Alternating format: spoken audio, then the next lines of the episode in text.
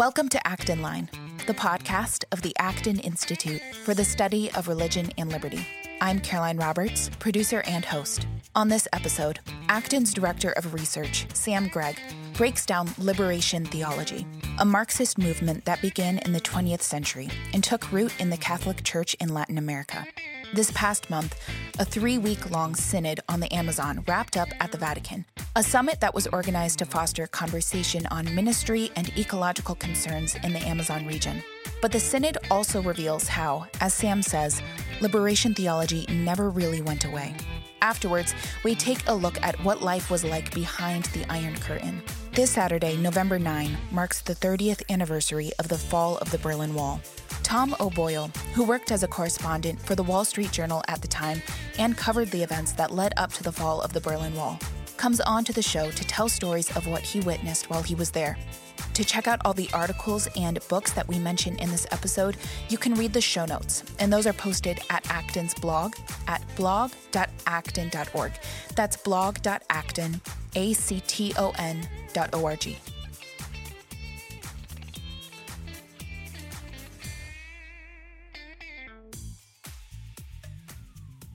Welcome to Acton Line. I'm your host, John Couretas. Today we're speaking with Samuel Gregg, Director of Research at the Acton Institute, and specifically his recent article in Catholic World Report titled From Marx to Gaia. This was published on October 23rd. It looks at the recent Amazon Synod in the Roman Catholic Church and looks at how liberation theology has morphed into liberation ecology. Welcome to the podcast, Sam. John, thanks for having me on. It's good to be with you. Before we get into the article itself in the Synod, can we do a little refresher course on liberation theology? Can we look at its historical roots and how it has morphed, like many things Marxist, into an environmental ideology? Can we start there? Well, the roots of liberation theology really go back to the 1960s, like many other things in our day and age. And one of the things about liberation theology is that while it gained expression in Latin America, particularly towards the end of the 1960s in the thought of theologians like Gustavo Gutierrez, the reality is, is that the roots of liberation theology intellectually speaking, do not lie in Latin America. The genealogy of these ideas is very clear. They go back to uh, German, primarily German theologians writing in the 1950s and 1960s who were writing in the realm of what's called political theology. I'm thinking of theologians like um, Jean-Baptiste Metz, Metz, who basically were looking for ways to give political expression to the gospel. So that's one thing. The second thing that was going on at the time was that a good number of theologians, again, in the German-speaking world, were dabbling with dialogue with Marxism. They were very concerned about trying to make theology, particularly Catholic theology, a conversation partner with German philosophy, people like Kant, people like Hegel, but also uh, what, what's called the Frankfurt School, which is essentially a Marxist school of, of sociology and way of looking at the world. And many of the people who later became leaders of liberation theology in Latin America, in Central America, South America, etc., studied in Europe in the 1950s and 1960s under these people. If you look at all of them, Gutierrez, Leonardo Boff, uh, John Sabran, Sobrino. If you look at all these figures, they all studied in European universities, late 1950s, mid-1960s, etc., which of course was a time of considerable upheaval. So many of them go back to Latin America and they start applying and trying to develop some of the, these ideas in a Latin American context.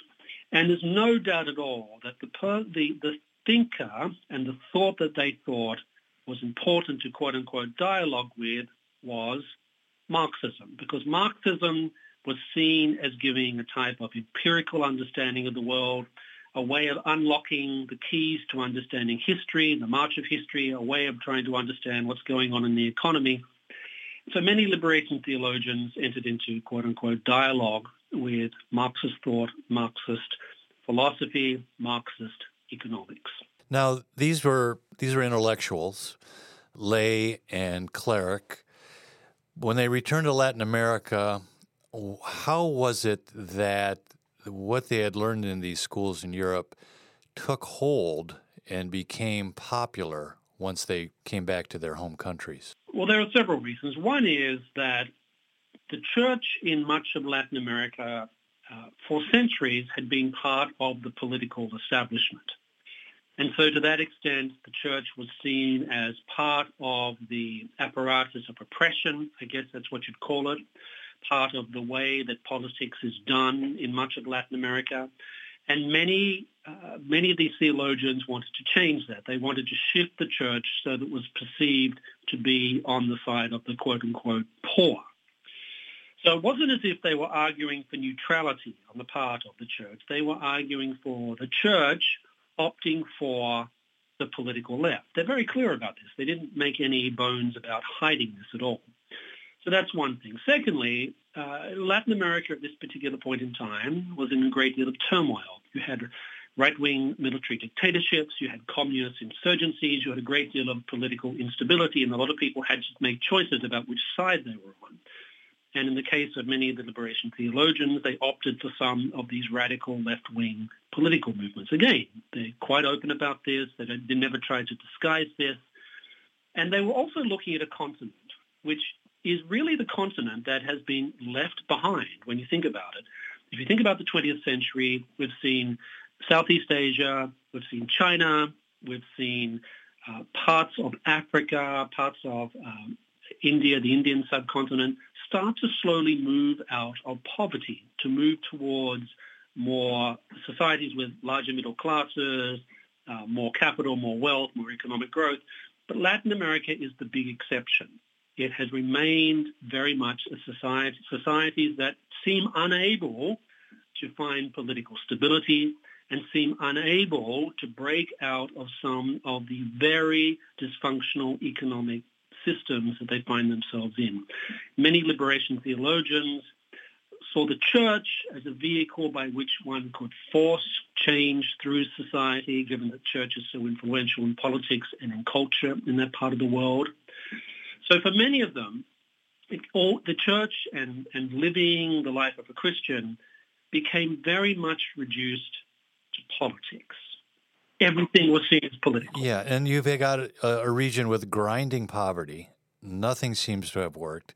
So the liberation theologians conceived of the church as the lever with which they could finally break up this system which they saw as being historically oppressive with no solution in sight. Well, they also believed that the church needed to align itself with those who were economically oppressed. Now, it's certainly the case that if you look at the history of the Christian church, it has always had a special concern for those who are poor. And poor in classic Christian terms, of course, doesn't just mean materially poor. It can mean spiritually poor. It can mean poor in terms of education. It means poor in terms of deprivation, morally poor, spiritually poor, economically poor. Now, if you're dialoguing with Marxists, you're not probably going to be very interested in spiritual poverty or moral poverty. You're going to be primarily interested in economic poverty. It's almost purely materialistic. Well, if you play with Marxism, that's the path you go down because Marxism is a fundamentally materialist philosophy. As Marxists themselves will tell you, they don't pretend it's anything else but that. And when they move down this path, we shouldn't be surprised that they said, well, we need to align ourselves with the economically poor and we have to fight for the poor. Now, what's ironic about all this is that it's at this time in the 19, late 1970s and early 1980s that the this particular expression started to float around Latin America. The church opted for the poor and the poor opted for the evangelicals. And I think that's a very insightful uh, one-sentence description of what happened in Latin America in this particular period. The church, not all the church, but many people within the church, many priests, lots of theologians, lots of members of religious orders, some bishops, even the occasional cardinal or two, opted very much for the political left and political action on the part of those who are economically poor. Yet, this didn't seem to work very well in terms of bearing witness to the gospel, insofar as it didn't result in lots and lots of people turning to Catholicism it resulted in many respects in many people leaving the Catholic Church, joining various evangelical churches throughout Latin America.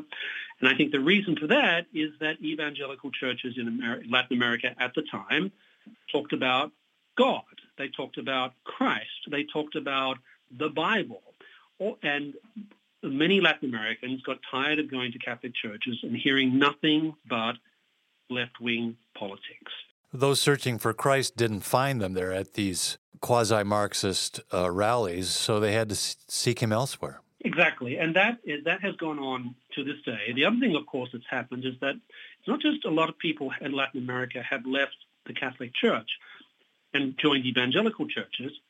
A lot of Latin Americans have left Christianity full stop and have embraced various versions of secularism. I find it interesting in this regard that you're not seeing a lot of growth of evangelical churches compared to what it was like in the 1980s. What you're seeing is that a lot of people, some people move from Catholicism to evangelical churches.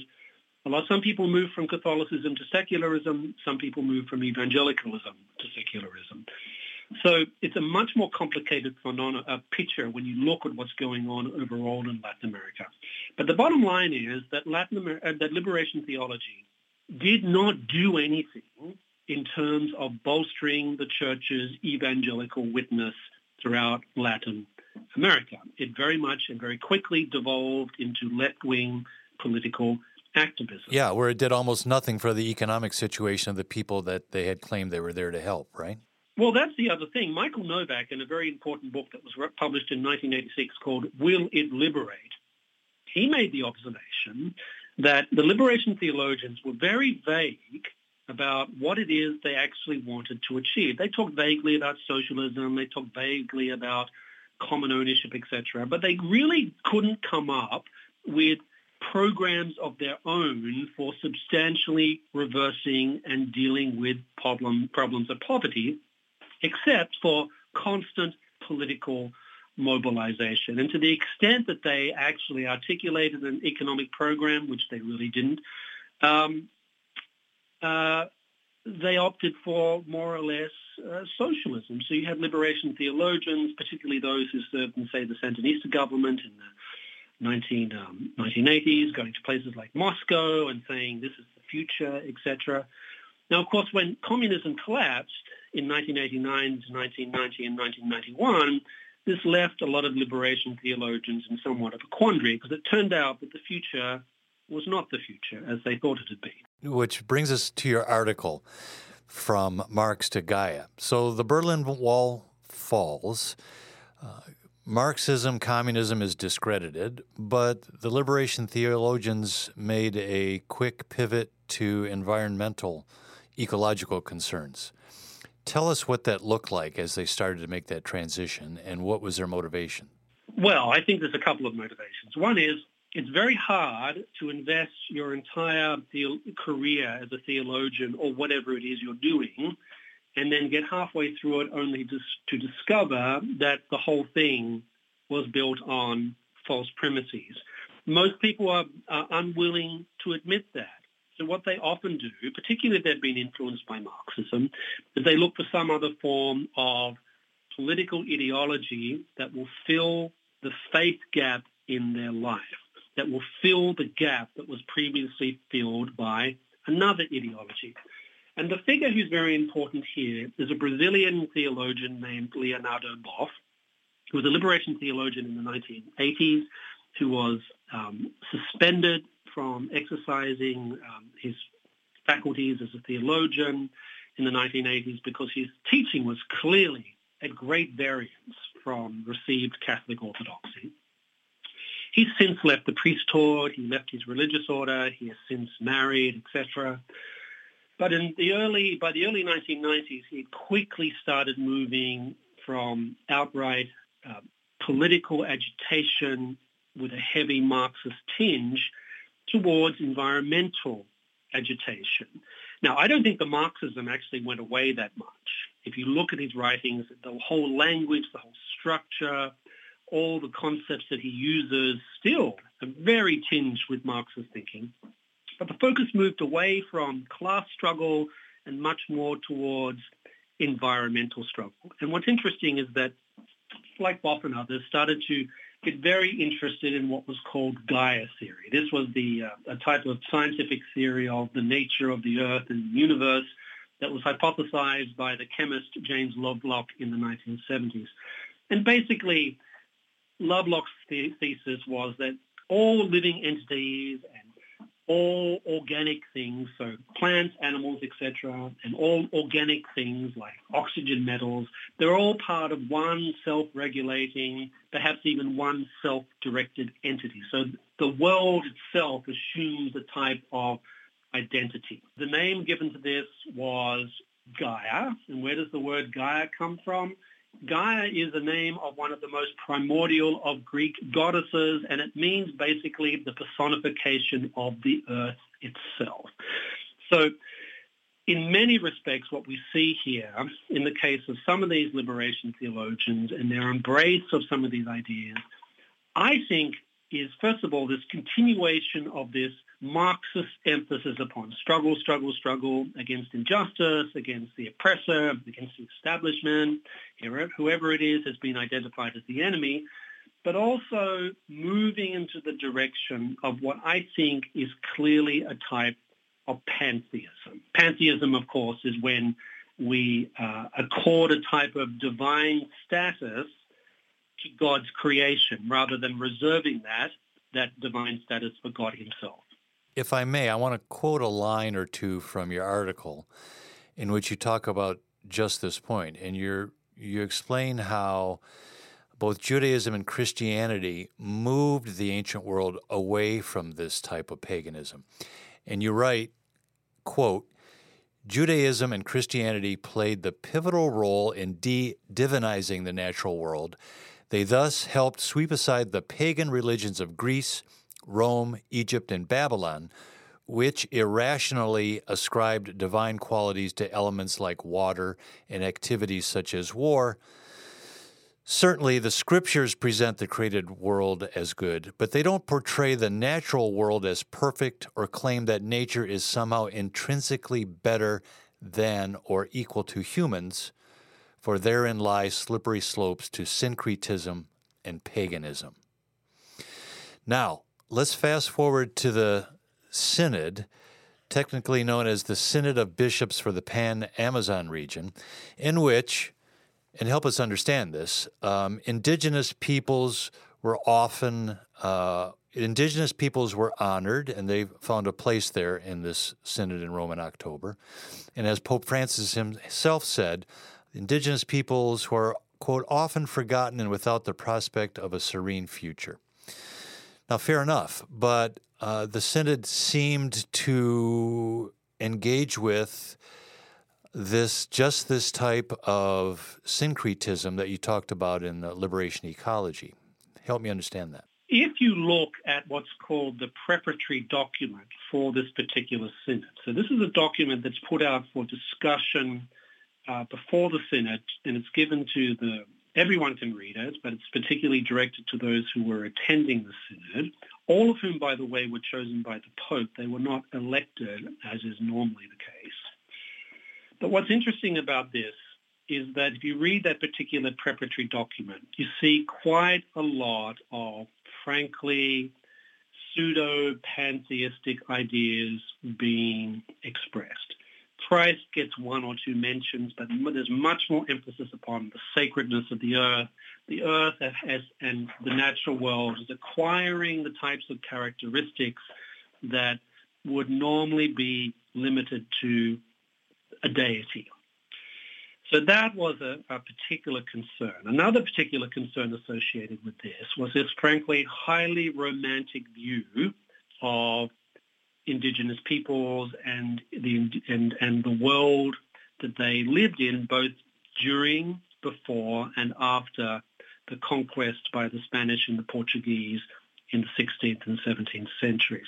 There's a fair amount of Rousseauian noble savage language in that particular document. It's very, very clear. And this, if you read, you think about it, um, the argument was always, well, this is what people in the indigenous world are saying. And I, I remember reading and thinking, really? They think of themselves as noble savages? Do they really ascribe the type of um, the type of characteristics to nature that this document says they do. Now, I have no doubt that some do. I also have no doubt that some don't. Some are actually serious Christians who have uh, realized that divinizing the world is completely inconsistent with the Christian gospel. Now, uh, at the synod itself, there was a fair amount of discussion about some of these particular ideas. And when you read the document that was produced by the synod itself, which was voted upon and approved by all those attending, it had largely been stripped of the romantic, uh, pseudo-pantheistic, noble, savage um, themes and words and language, largely stripped of that. Not completely, but more or less. Uh, it, that or anything that was left in that regard had been relegated to a relatively minor level. But uh, what I find interesting about this is we see the same pattern. Notions of Gaia, notions of a world that is a type of living entity, etc., uh, that if you touch one aspect of the natural world, then you're necessarily interfering with it and you're somehow disrupting the balance, etc., etc. This is all very Gaia theory. By, and by the way, most scientists think that Gaia theory is nonsense. It's been very much repudiated by all sorts of people. And even Lovelock, who died a few years ago, he had retracted a fair amount of some of the things that he'd said in the 1970s and 1980s.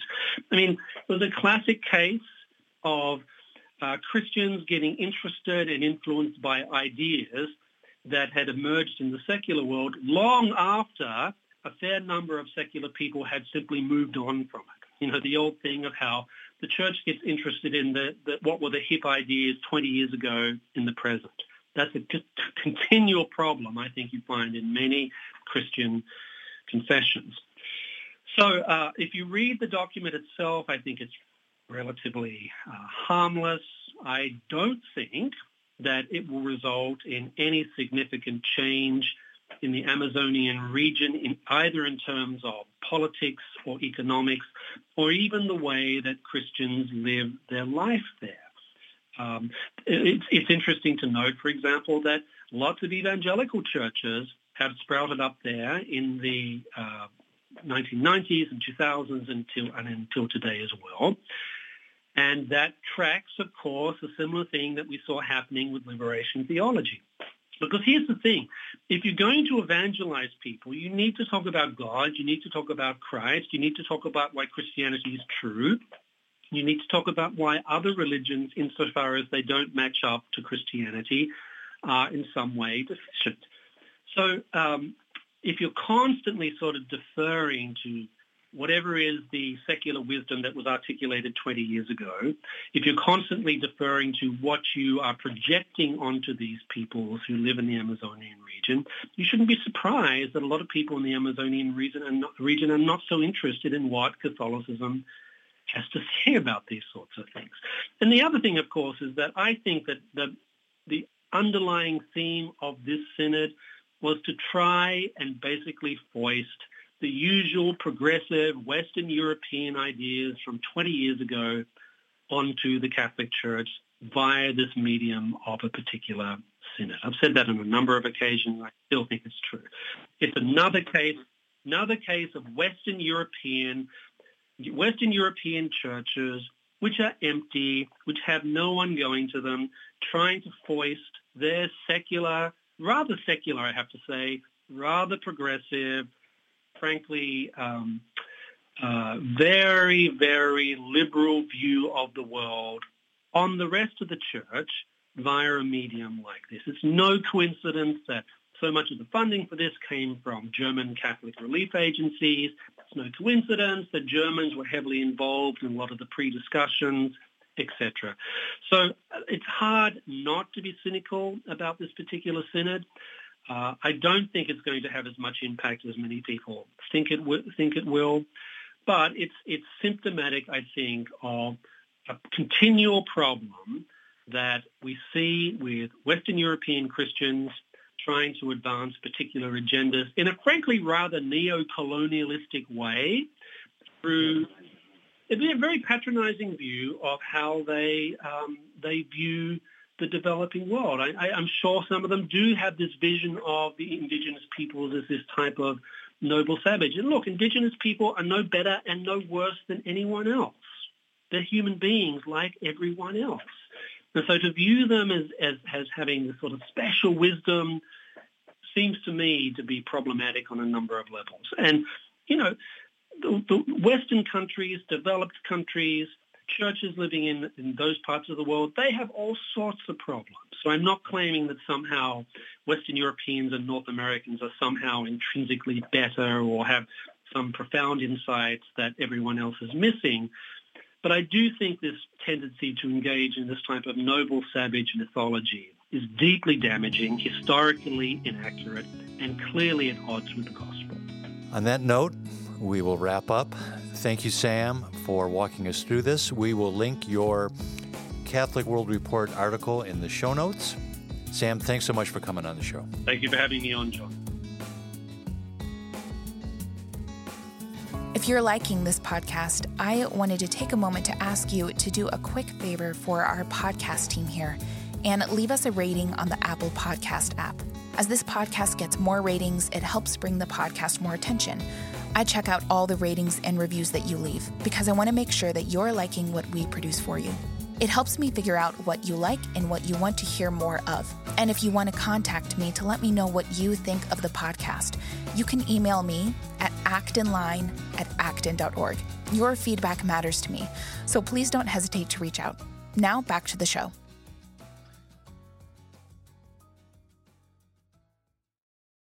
Now the Soviets themselves may, in a limited way, be coming to understand the importance of freedom. We hear much from Moscow about a new policy of reform and openness. Some political prisoners have been released.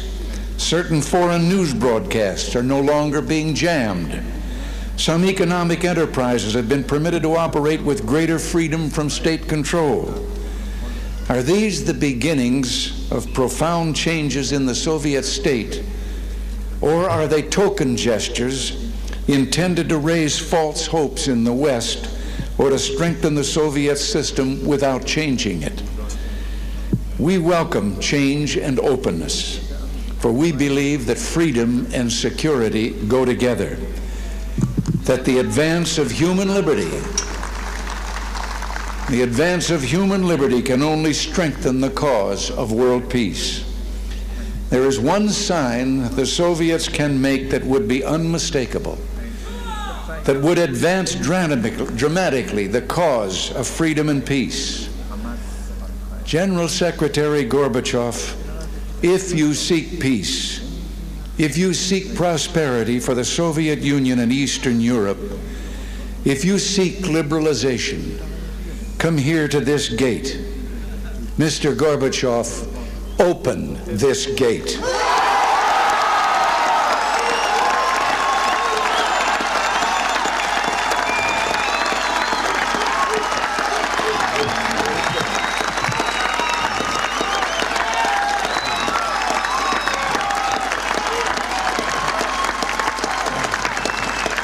Gorbachev, Mr. Gorbachev, tear down this wall.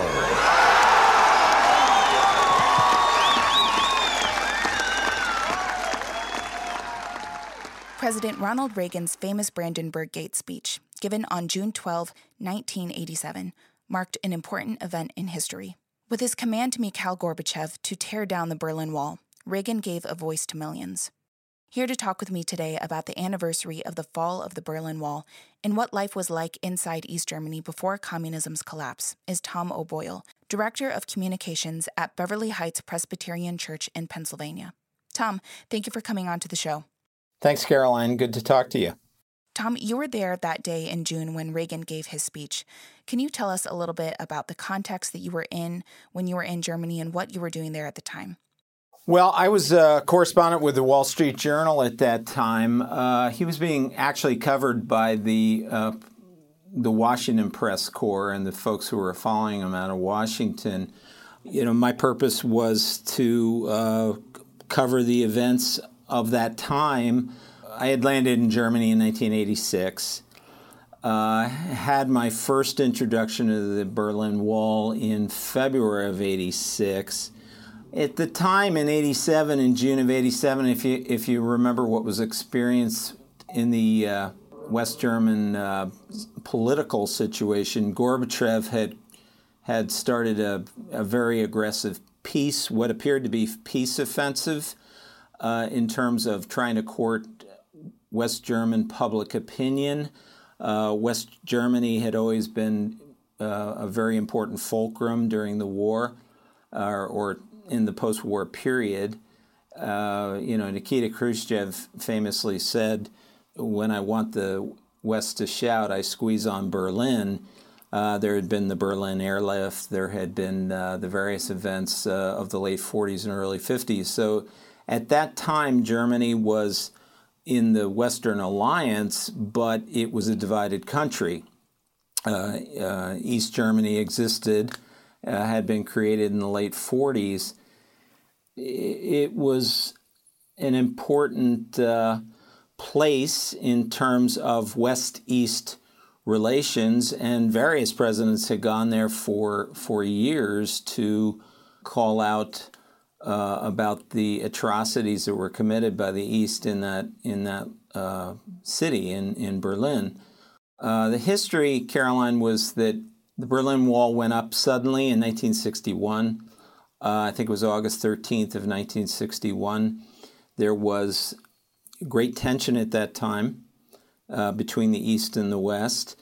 There were many, many people leaving East Germany for the West. There was no inter-German. There was an inter-German border, but people could pass from the east to the west uh, just by traveling within uh, Berlin, and there was a quite an exodus of, of talented people that were leaving. So, in August of, night, of uh, 1961, the Berlin Wall went up almost overnight. It was a, a, barbed wire fence that went up at first, and then there was an uh, actual wall that was created and and start to be started to be constructed uh, five days later.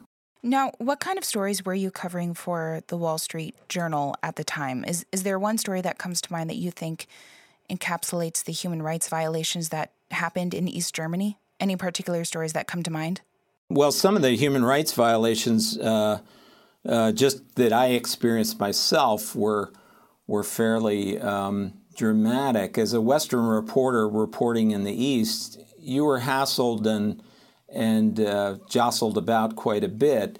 I had one time where I was going through Checkpoint Charlie, where I was taken custody for uh, for about four hours. I was inadvertently carrying a copy of Tom Clancy's Hunt for Red October as just a, a, a book for uh, personal reading. And on the cover of the uh, original hardback edition, they had a, a, red Soviet sub. And they deemed that the East German uh, Grenzpolizei, you know, the um, border patrol guards, they deemed that to be contraband. So they seized it and they hassled me and put me in a, in a room for uh, about four hours. And then I finally said, look, you either have to let me pass through or I have to uh, have to return to West Berlin. And they agreed with that after having fun with me. I remember one other occasion when I was at the Grand Hotel in uh, East Berlin. Uh, Honecker, Erich Honecker, then the party chief in East Germany, had had built this Grand Hotel, sort of as a uh, a grand establishment to prove that the East was not failing as it was economically. And in the middle of the night, I think it was 3, 4 a.m., I'm in my pajamas and I hear a knock at the door, and the folks, these police come in, uh, tell me to get out of bed and, and search the, uh, uh, hotel room and armed guards. There were about three of them. Uh, you know, it was a fairly scary situation. I showed them my passport, my Ausweis, my German documents, and they looked it over and looked me over and left in about five minutes. That was a fairly routine kind of occurrence um, for reporters who were covering the East Bloc during that time. Uh, among the people themselves, I, one of the stories that I recall, uh, recall most uh, vividly was a pastor Zemsdorf that I had visited with in February of 1988. Uh, and he was a pastor with the Lutheran Church over in East Germany. Typically, clergy uh, were not allowed to have unauthorized co- contact with Western reporters, and yet Pastor Zemsdorf had spoken out uh, quite forcefully and in, insisted that he be identified by name, uh, which was a fairly gallant act at the time. And his whole rationale was that, you know, if we don't speak out uh, about the human rights abuses and about the lack of freedom in the East and under communist rule, that you know, we won't be doing our jobs. And uh, was very emphatic about that. Uh, that's one person uh, in particular that uh, I remember because he was so courageous and so gallant under the circumstances. Now, you've written a few pieces about how these experiences changed your worldview. And 10 years ago, you actually wrote a piece for Grove City College's Center for Vision and Values, which is now the Institute for Faith and Freedom. Um, and in this piece, you wrote that, quote, I believed that people, and you are referring to the time before you went over to um, Germany to cover the events. You say, quote, I believed that people were mostly good, that when you died, good works paid your way into heaven, and that government, by the people for the people was mostly well intentioned. But then I encountered the barbarous Berlin Wall. It changed me forever. Can you speak more to that? How did it change your worldview? Uh, yeah, Caroline. I uh, how it changed my worldview. I guess be, I was born in 1955, and I, I guess as a child of the Cold War, I had a um, uh, kind of a fascination with the Berlin Wall. I remember uh, talking to my mother at a very young age. Uh, I was probably eight or nine years old. And the whole concept of a wall walling in people made no sense to me. It, it, it, it was one of those things that seemed kind of perplexing. And I remember hearing about it and asking my mother about it. And she was trying to explain it to me. So when I finally got there in February of 86, which was the first time I saw the wall, uh, it really was something that uh, stuck in my uh, uh, in my memory. It was a it was a I was actually in Berlin for the first time. I had just arrived in Germany a month before in January of '86, and uh, a friend Warren Getler, who was a reporter with the International Herald Tribune and I were there to cover the release of Anatol, uh, Anatoly Sharansky, who was a Soviet refusenik and uh, supposed to be a spy, but he wasn't, uh, and had been in the Soviet Gulag for more than a dozen years. Uh, so we were there for the release of Sharansky on the Glienicke Brücke, which was the bridge, uh, the Glienicke Bridge that th- that was one of the crossing points between the West and the East at Potsdam. Um, and so uh, it's the same bridge uh, that's featured in the movie Bridge of Spies. Uh, and it's also the same bridge where the Rudolph Abel Francis Gary Powers exchange had occurred in 1962. Uh, Powers, of course, being the, the pilot that was shot down over the Soviet Union um, U 2 pilot. So, anyway, um, uh, Sharansky was exchanged uh, in that prisoner swap. Um, and the night before, uh, Warren and I had had taken a ride out to uh, to the viewing tower, uh, where you could view into East Germany from the west, and we were right near the Reichstag ba- building, which is of course the same place where Hitler's Third Reich had emanated from uh, the government building. And I remember just being so struck. It was a quiet, very uh, almost deadly sil- silence. There was snow, light snow falling, and it was almost as if you could hear the the cries of the past uh, echoing that night. I think I had a worldview that was very naive, akin to what I see a lot of young people uh, saying these days about socialism. A sense that the goodness of humanity would prevail uh, in all circumstances, that, that people were essentially good and that they would do, um, do the right thing. I think what I found in Germany during my experience and, and in the many times I traveled over to East Germany, I got there about a dozen times during the four years that I, I covered both West and East. The barbarous things that, that could be done in the name of government and the kind of control that the East German government wielded over its citizens were, you know, truly barbaric. Uh, I, ha- I had not really encountered that. I mean, the most grotesque story, of course, was one of the first. Uh, you a young man by the name of Peter Fechter, after the wall went up in 61, a year later, almost exactly on the anniversary date in 62, there was a young man, his name was Peter Fechter. Uh, he was the first person to die at the, at the edge of the Berlin Wall. And the wall wasn't, it, it was thir- about 13 foot high and, and had uh, Stacheldraht, uh, eh, you know, what Germans call Stacheldraht, the uh, barbed wire at the top. And it was really a series of barricades. You know, there was a, a an outer wall and then an, inner wall, and then there was a no man's land between the two walls. And Germany had perfected not just an incredible surveillance state, uh, one of the most sophisticated surveillance states in the history of the, mankind, but that they had also perfected all these different types of sensors and devices and and all sorts of uh, heinous uh, weaponry to to keep people from approaching it. And so Fechter, um, a year after the wall went up, was with a friend who actually got over the wall and through all these barricades to the other side. Uh, was shot while he was climbing it and fell to the ground, and it took him about 65 minutes to bleed to death.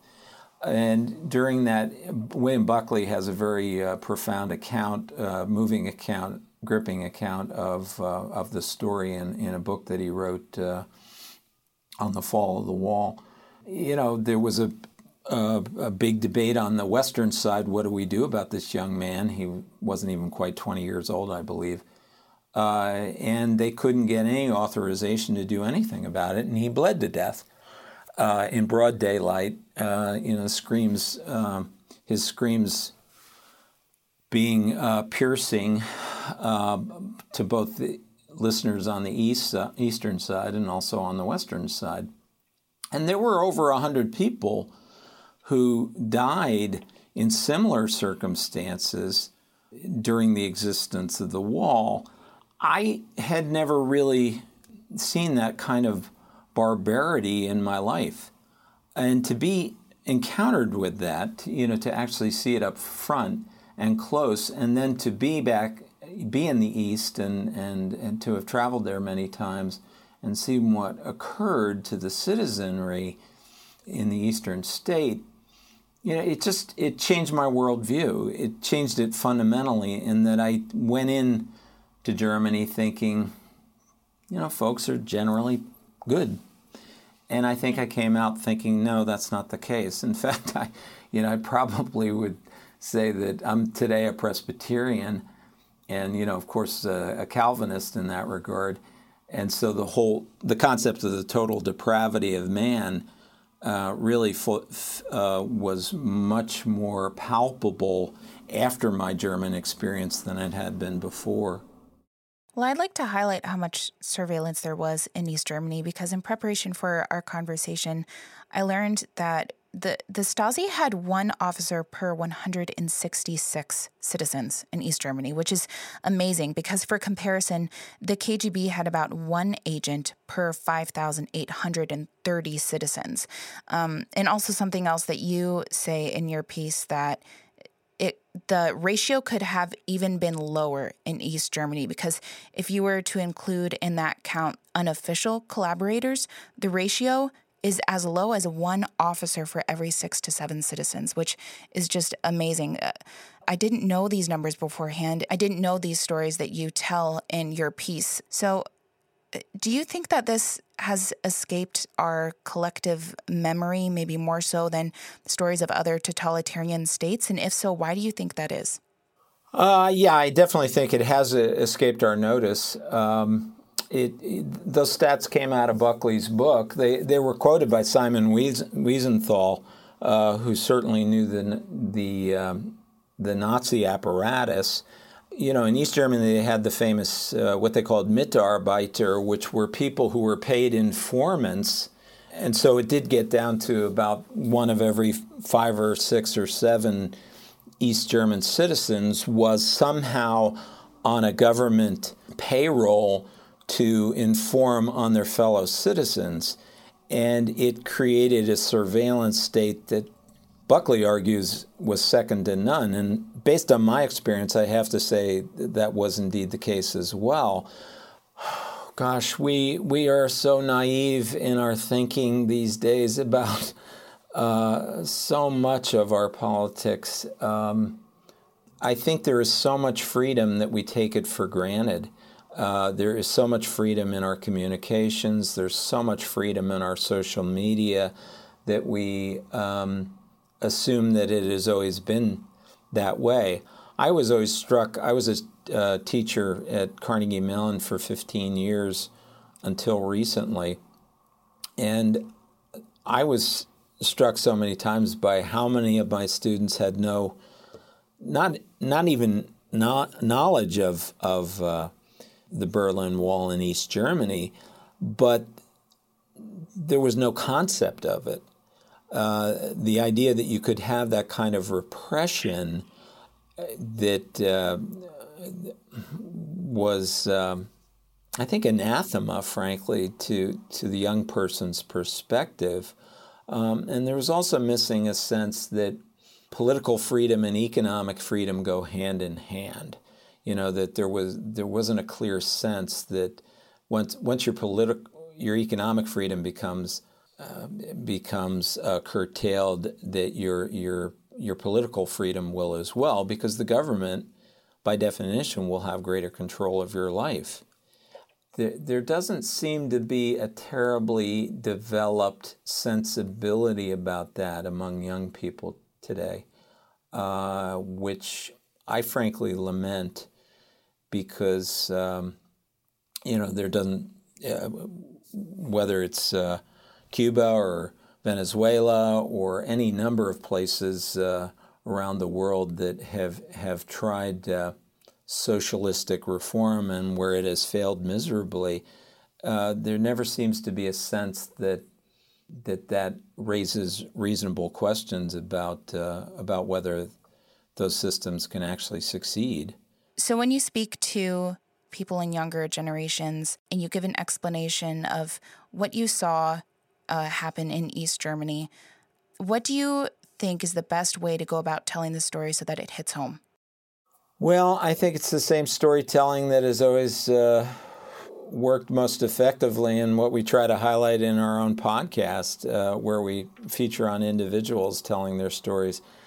I think stories like the Peter Fechter story that I just told you about a young man who was shot and killed and and left to bleed to death in, in, in the hot sun in August of 62, uh, shot by his own government, um, and the West incapable of doing anything about it because they couldn't get through in time to get authorization to help him. I think those are the sorts of stories that communicate with young people. You know, government repression only becomes real when it's about your neighbor or someone you know personally or yourself. Now, you also write in your piece about the role that the church played right before the wall fell in 1989. Can you tell us a bit about that? I was in Leipzig for the first demonstration uh, on September 4th of 89, about two, two months before the wall actually came down, where people would gather at the St. Nikolai Church there in Leipzig. And, and the demonstrations that began on September 4th of 89 uh, became what they called the weekly uh, uh, Friedensgebet, uh, you know, prayer for peace. They grew and grew and grew uh, in size and in stature to a point where those demonstrations led, I think, inevitably to what the government did on November 9th, which was a sudden change of um, policy. They had always had a shoot to kill order. And by shoot to kill, that's exactly what I'm talking about. If you went into this forbidden zone, Sperrgebiet in German, you would be shot and killed, as Fechter had been and as more than 100 people had been during the time that the Berlin Wall stood. And on the night, night of uh, November 9th, the shoot to kill order was lifted. And Gunter Shabakowski, who was the government spokesman, uh, at the 9, a, 9 p.m. Uh, newscast, to the disbelief of people who were listening in the West and also in the East, said the shoot to kill order has been rescinded. What transpired is people just ran to the ramparts. And I think an untold story is the role that the church did indeed play because the Lutheran Church in East Germany was the one institution where General Assembly was permitted by the government. And it, it was kind of a quid pro quo in that the, the government would allow assembly if the church would agree to maintain uh, a non political uh, posture. And that's what happened on this demonstration that I was inside the St. Nicholas Church, Nikolai Church in, uh, in Leipzig. Just happened to be in Leipzig that day. Okay, I was in the East covering other stories, traveling around, and went to the church and was inside it when there were about a thousand people that assembled, praying for peace, praying for uh, an ability to uh, have freedoms and enjoy them. And then the thousand parishioners that were inside spilled out into the courtyard and started a chant, We want out. Those demonstrations that occurred every Monday for uh, the weeks leading up to uh, the Schabakowsky statement on November 9th, uh, every week people assembled in greater and greater numbers. And so Leipzig, the church in Leipzig, the Lutheran church there, became um, a, a real center of the protest that grew greater and greater and greater to a point where the um, the government, I think, decided that they couldn't control it any longer. So faith and the church had a very uh, profound role in the events as they uh, transpired. And that's not something that gets a lot of publicity or gets written about much in the, in, in the official histories, or at least I haven't seen too much of it. But I know yeah. that for a fact to have been the case. Uh, and so in this case, faith really was an important uh, lubricant in establishing political freedoms that eventually led to the falling of the Berlin Wall Thereafter, several years thereafter, the fall of uh, communism completely in the Eastern Bloc with the collapse of the Soviet Union. Uh, it's quite a story, and it, it really does uh, demonstrate the kind of uh, the passion of the human heart for for freedom, and how that cannot be ultimately controlled by any government agency. I don't think that we could end on a better note. So, Tom, thank you so much for joining me today. Yeah, thanks, Caroline. I appreciate it. Thank you for listening today. Before I close out, I wanted to let you know that Tom O'Boyle produces his own podcast at Beverly Heights Presbyterian Church, and it's called The Scattered Seeds Podcast. That's The Scattered Seeds Podcast. Every week on the show, Tom sits down with someone who shares how Jesus Christ has changed their lives. I personally love storytelling podcasts, and this is a great one. If you like listening to people telling their own stories, you can go to thescatteredseedspodcast.com to see all their episodes and subscribe. Lastly, to learn more about the Acton Institute and what we do, visit our website at acton.org. This episode of Acton Line was produced and edited by me, Caroline Roberts, with audio mixing by Doug Nagel.